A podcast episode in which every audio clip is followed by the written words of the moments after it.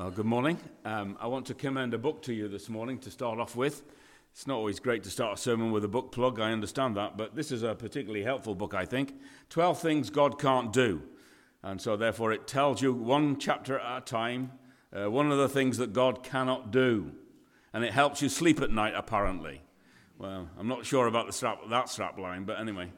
Uh, but you get interlude chapters as well that reflect helpfully. So the God who doesn't sleep is the God who slept in a boat. The God who cannot die, because he's immortal, is the God who dies on a cross in the person of his Son. So it's not about Psalm 131, but it is about God. It's not the best book about God. The Bible's the best book about God. And that's why we're going to go to the Bible this morning and Psalm 131 and really reflect on a settled heart before God. Now, many of us may not have a settled heart at all within us, for whatever reason that might be. And God understands that, and God identifies with that. The Lord Jesus Christ uh, was an extremely unsettled man at times in his life, particularly in the Garden of Gethsemane. He knows what it feels to have an unsettled heart for all kinds of reasons. But in Psalm 131, the Pilgrim Church sang out a wide variety of themes on their journey to gathered worship in Jerusalem.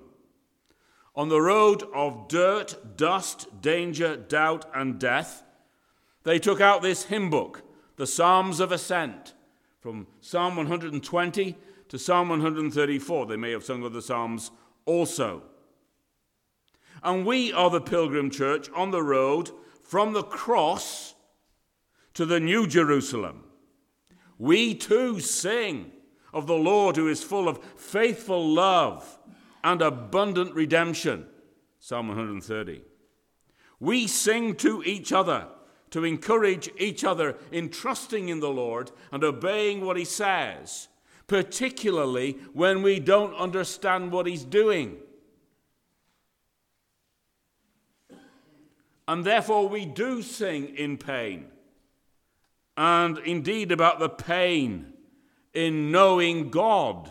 There's a pleasure in knowing God, there's also pain in knowing God. In Psalm 129, we were reminded of the cry of anguish that the church experiences because the world is unjust to the church. Greatly they have afflicted me from my youth. Let Israel now say, Greatly they have afflicted me from my youth, yet they have not prevailed against me. That is unjust suffering for worshipping God. And then Psalm 130 is the personal cry of failure before a holy God as the church fails to love him and indeed turns away from him. Out of the depths, verse 1 of Psalm 130, I cry to you, O Lord, O Lord, hear my voice. Let your ears be attentive to the voice of my pleas for mercy. If you, O Lord, should mark iniquities, O Lord, who could stand? But with you there is forgiveness that you may be feared. So, along the journey, there are times of feeling deeply unsettled in our souls. That isn't just an individual experience, that is also a communal experience. And on this occasion, in Psalm 131, the root cause of the unsettlement of soul, and we must be clear on this, is God Himself. The church cannot work out to their intellectual satisfaction and emotional comfort what God is doing and what God is not doing. Think of the questions that are raised by Psalm 129 and 130. Why does God allow his people to suffer cruel injustice as a result of doing his will? Why does he do that? Why does God allow his people to suffer pain in following his Son, the Lord Jesus Christ? Why does God not take away that continuing sinful attitude or wrong action? Why doesn't he just take it away? Why does God allow such sinful failure to inhabit our lives that we've confessed about already this morning that brings guilt to us? Well, God needs to explain himself, doesn't he? I mean, he has to explain himself so much better than maybe we think he does. After all, God knows all things, doesn't he? We all agree with that. God knows all things. The Bible is explicitly clear about that reality. And so, do all our questions have to be answered before verse 3 can be lived out? Look at the exhortation of verse 3. O Israel, hope in the Lord from this time forth and forevermore. Do all our questions have to be answered? Because if they have to be answered before I can hope in the Lord, then hear, hear me as I hear myself. We will never hope in the Lord. because there'll always be one more question, and then another question, and then another 3,000 questions.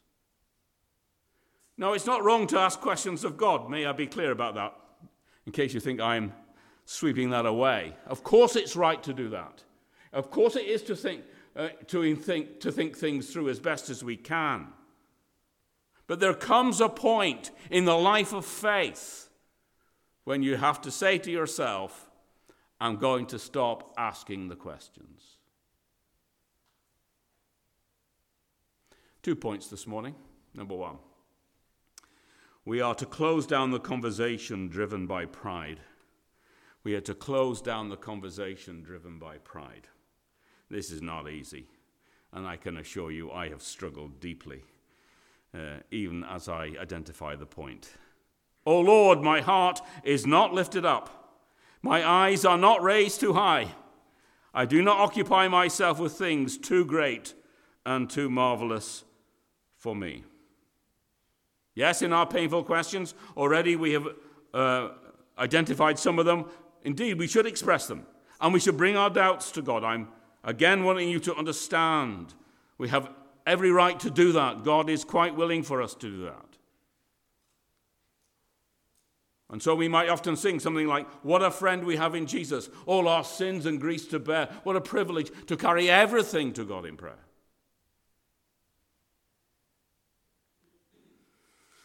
But what the church is singing about here is safeguarding itself from an anguish, an anguish that is saying to God, You've got to give us all the answers to the mystery of our pain.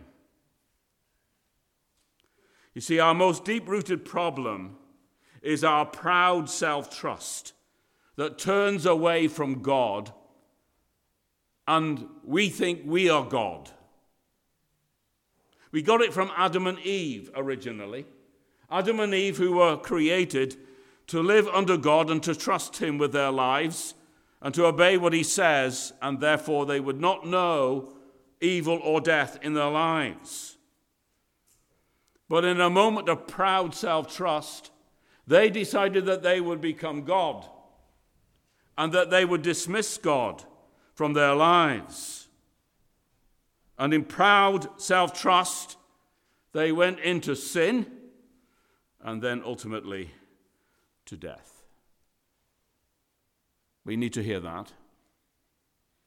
That is proud self trust and I have to say to you, as I say to myself, that is true of all of us in the room and in the whole entire human history. There is not one human that escapes proud self trust. We think sometimes we can enter the eternal counsels of God and know as He knows. It's worse Sometimes we think we know better than God knows. And I have certainly entered into that realm in times in my life. And when you do, eventually you experience spiritual vertigo. And you discover your head cannot cope with the divine heights that you're trying to scale. And the result cause of that is that it doesn't settle our hearts, but produces a strong fretfulness. We're like babies in need of settling and soothing. The most paramount example of that is in Habakkuk chapter 3, or chap- no, chapters 1 to 3. On, well, there's only three chapters in Habakkuk. Uh, but he was a prophet in the Old Testament. He had a deep concern for his people, Israel. They were unrighteous people getting away with unrighteous living. And so he went to God, uh, the eternal God, and he said, Well, basically, he says to God, You know, you have to do something about this. You're not doing anything about this. So God says, Well, that's okay. Now you've joined my counsels. Uh, I'll tell you what I'm going to do. And you know what he was going to do? He was going to send the Babylonians to sort out Israel. Well, now Habakkuk's got even more problems, and he's even more fretful than he's ever been. How can God, the Holy One, who can't look at sin, use an un- a more unrighteous people to deal with unrighteousness in Israel? And God says, Well, I've got that sorted too, you know, because I've thought, I've thought some things out. I know the beginning from the end. Uh, and I'm going to deal with the Babylonians eventually also too. Well, by the time of chapter 3, Habakkuk wises up and he says, Well, I've had enough of this fretfulness because I can't cope with the eternal counsels of God. So I, I know what I'll do. I'll just trust God. And you get those famous verses that I haven't got time to quote at the end of chapter 3, they're worth reading over your dinner, where basically Habakkuk says, Well, okay, the Babylonians are going to come, but I'm going to trust you, even though there's no cattle eh, in the sheds and there's no crops in the fields. And the sovereign Lord will be my strength. That's what we're talking about here this morning. When a man decided that the dizzying heights of spiritual vertigo were too much. And he said, I'm going to trust the Almighty God instead. For thus says the one who is high and lifted up, who inhabits eternity, Isaiah 57, verse 17, whose name is holy, I dwell on the high and holy place, and also with him who is of a contrite and lowly spirit, notice, to revive the spirit of the lowly and to revive the spirit of the contrite. So, if you want to know a reviving of your heart from being fretful about God to a place of settled calm before God, then recognize you cannot scale the heights as to where God is in all his highness and holiness and therefore to walk with a contrite and lowly spirit. So the Pilgrim Church sings in Psalm 131 to each other about stopping all proud conversation about God and his unrevealed ways. It's a hard gig, isn't it? And I can't do it on my own. I need to come here Sunday by Sunday and on other occasions and have you sing to me. You do realize you're singing to me, don't you? As I'm singing to you, as we have already done so, and celebrated the victory of Jesus. Why were we so taken up with God and Jesus this morning in our singing? Because we had to come away from ourselves. And we had to tell each other to come away from ourselves. And let's not trust in ourselves. Let us trust in the one and only God. And the Pilgrim Church before God knows that we must sing to each other about that. So that's the first point. We have to stop the proud conversation. Well, that's not easy to do. If you've ever been in my, sometimes I've been in situations with God and I find the intellectual and philosophical uh, thoughts piling in upon my life. I feel the all the emotions are just churning over and over, and it's a tsunami of compulsion. Stop it.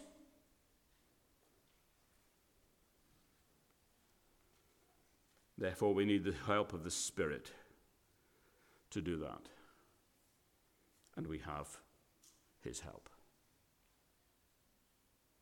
Because point number two is we open ourselves up to trusting God on His terms, not ours.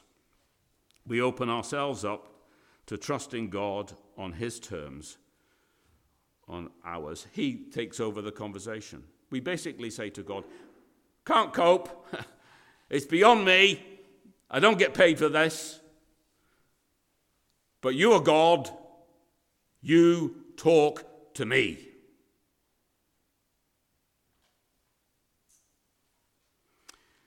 So it takes a strong and loving community to stand alongside each other and sing, Lord, my heart is not proud, my eyes are not haughty. That's all about pride. I do not get involved with things too great or too wondrous for me. Indeed, I have calmed and quieted my soul like a weaned child with its mother. My soul is like a weaned child.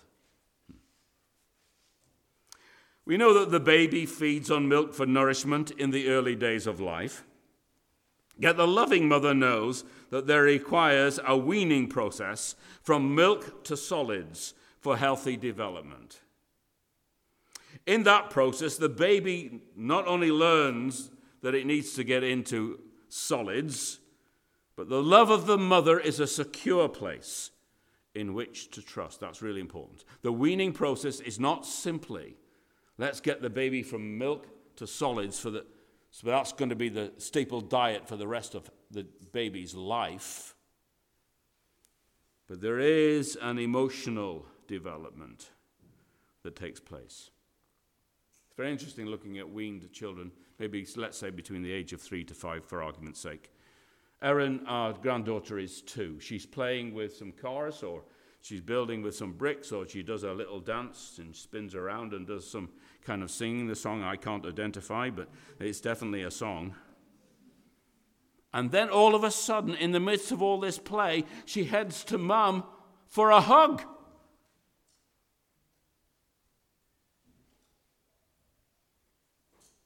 Because Erin is being weaned. Not simply so she can eat pizza, though she can, and some. But she knows where she goes for security the solid trust of her mother.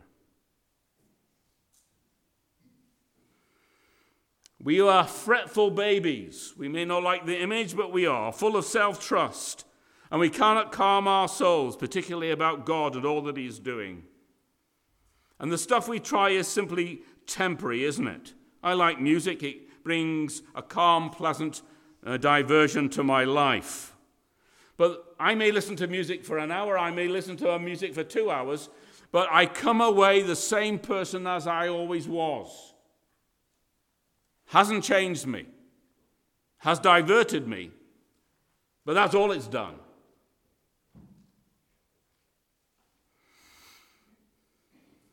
Our Heavenly Father knows we need weaning from our fretfulness into the solidness of His great eternal love.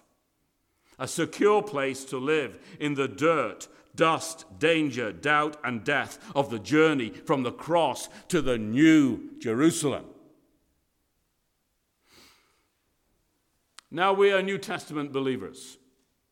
And so I'm just going to go sideways a bit. It's not particularly in Psalm 131, though I think the implications of what I want to say emerge from calming and quieting our souls in the eternal love of God. Therefore, as New Testament believers, Old Testament believers had access to an understanding about God and had experienced God in all kinds of gracious and merciful ways. They knew that. For us, of course, it is in the person of the Lord Jesus Christ. It is in the good news the Bible teaches us about Jesus. For example, Romans, where we are so helpfully being taken through. We get to explore, as New Testament believers, the eternal love of God in Christ. We see that the gospel is God's power to salvation for sinners.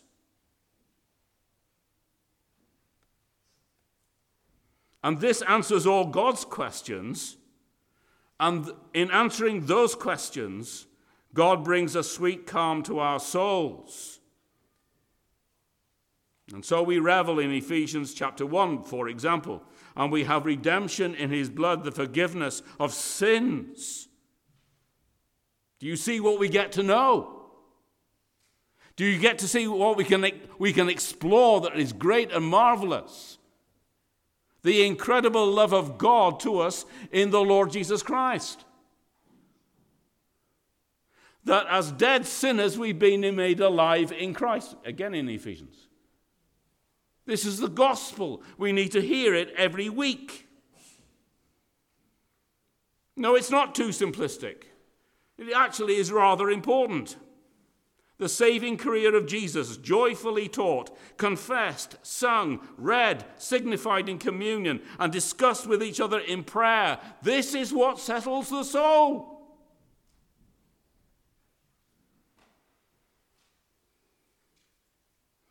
The undeserving love that died for me, an ungodly man.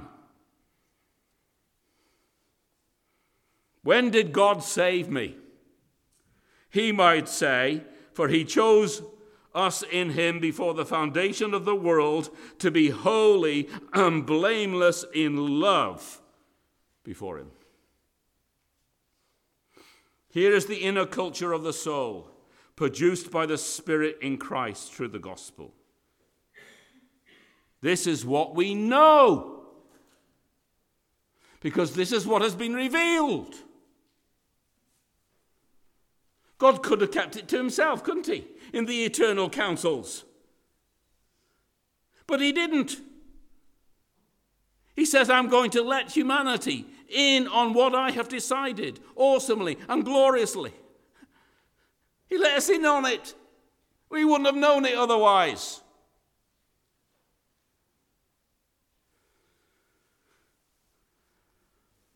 And so Shane and Shane sing I don't know what you're doing, but I know what you have already done. So you don't know what God is doing with your life? You can't answer all those questions. You have many of them, they're painful. But you already know what He's done, don't you? You go back to the gospel. Happy news. Eh?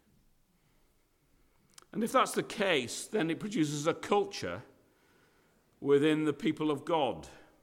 Here are people in Psalm 131 singing to each other about being calmed and quieted in soul, like a weaned child with its mother, like a weaned child is my soul within me. You see the Pilgrim Church singing about the secure love of God that settles our souls, that creates a place of honesty for us to admit in, to admit that our hearts often struggle with the fretfulness of proud self trust and that we're always in need of more weaning. So I come this morning, I tell you this, I come this morning to this church, not because simply I'm preaching, though I am, but I come each Sunday whether I'm preaching or not, because I need to be weaned. I need to be weaned into the secure place of the solidness of the love of God in Christ. And I have to stop my baby fretfulness of self trust. And therefore, Christ in our community is calling us to his divine love and to yield our agitated souls to him. And sometimes the Lord Jesus, in his wisdom, will let us collapse in failure so that we learn that self trust does not work. and that we must come to Him. Gentleness is the mark of a community that knows it needs to be weaned.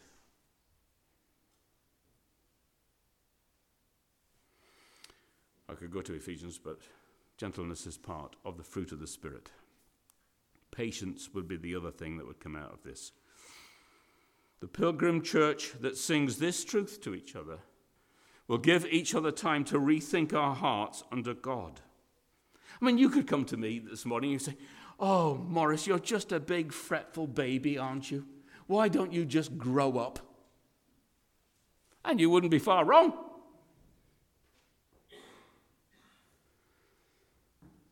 Or you could come to me and say to me, Maurice, Maurice, understand, I have the same issue. Let's get weaned together into the love of Christ. It's a whole different conversation, isn't it?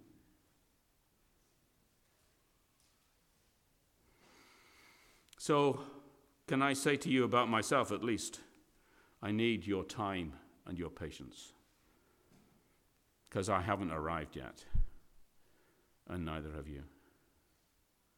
And we're complex human beings, aren't we? We can acknowledge all this truth, and we will acknowledge it, I think.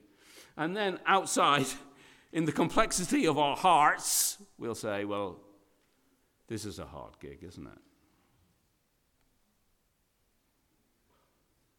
And it is. So let us be encouraged, my friends. The gospel hope refreshes and renews our souls. We can sing and pray for each other, helping each other get weaned onto the Father's love and saving care. And we can say to each other, we can trust in the Lord and his hope, both now and forevermore. As we finish, you're getting hopeful. How can we be sure that God is full of faithful love to sinners like us? We had a conversation in the car, my dear wife and myself. How can we be sure that God is full of faithful love to sinners like us? How can we be sure? How do you settle your soul on this one?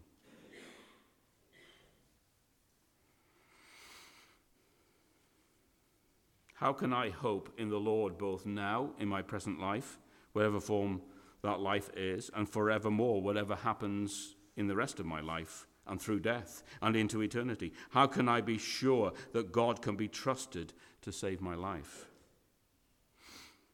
After all, Psalm 130 tells us, O Israel, hope in the Lord, for with the Lord there is steadfast love, and with him there is plentiful redemption, and he will redeem Israel from all his iniquities. Well, there it is, isn't it?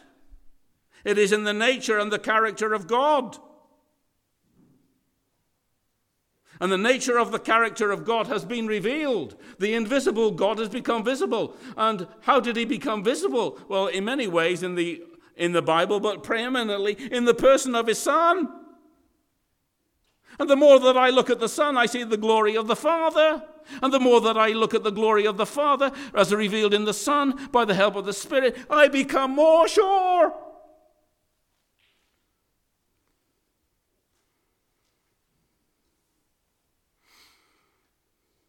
So go back to Psalm 129. Sorry, I got a bit shouty there. You may not like shouty.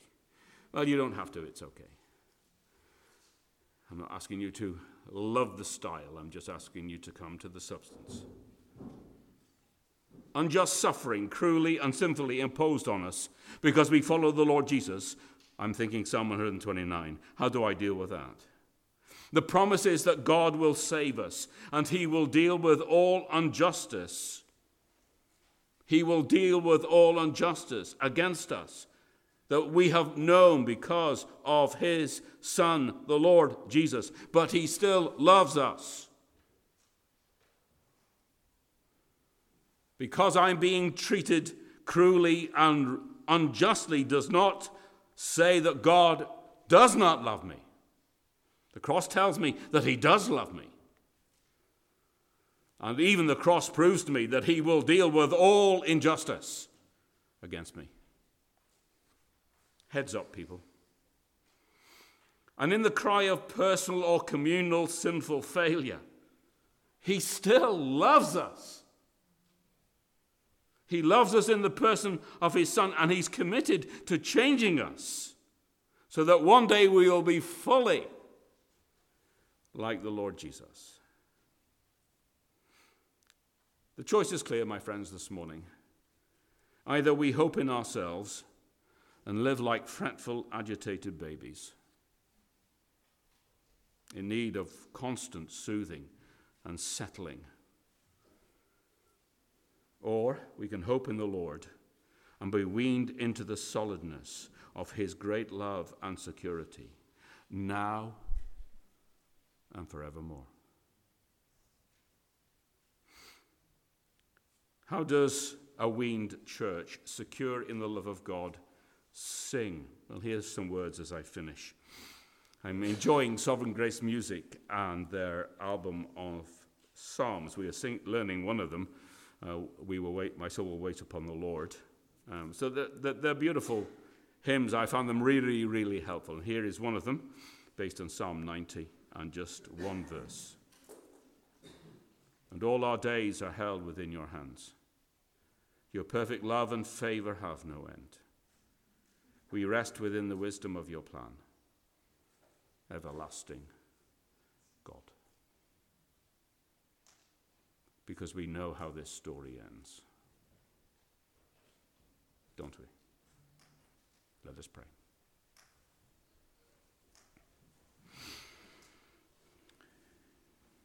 Your soul may be deeply unsettled. Do not be ashamed. Do not get angry with God. Come to Him.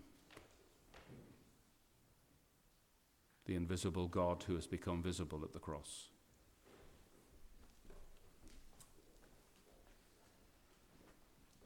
You're trying to sort out all the questions, and you're so unsettled and so fretful because God in, isn't answering the questions. Let Him take the conversation.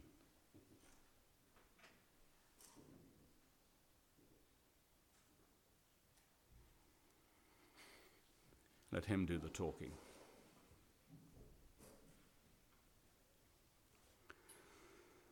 Our Heavenly Father,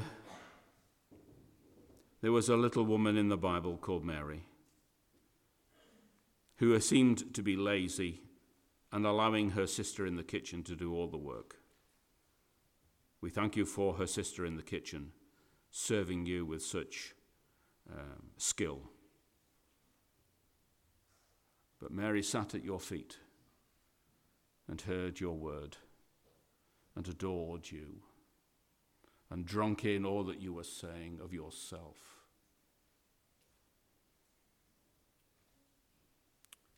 Lord, you turned to that dear fretful sister and said to her, Mary, Martha, Martha, there's only one thing is needful. And Mary has chosen the part that cannot be taken away from her. Because to sit at your feet, Lord Jesus, as we have this morning, is the precursor to sit at your feet forever. And then we'll be weaned. And no painful questions will be asked. And justice will be done. And in the great solid love that is eternal, we will rejoice in you forever and forever. We worship you together in Jesus' name.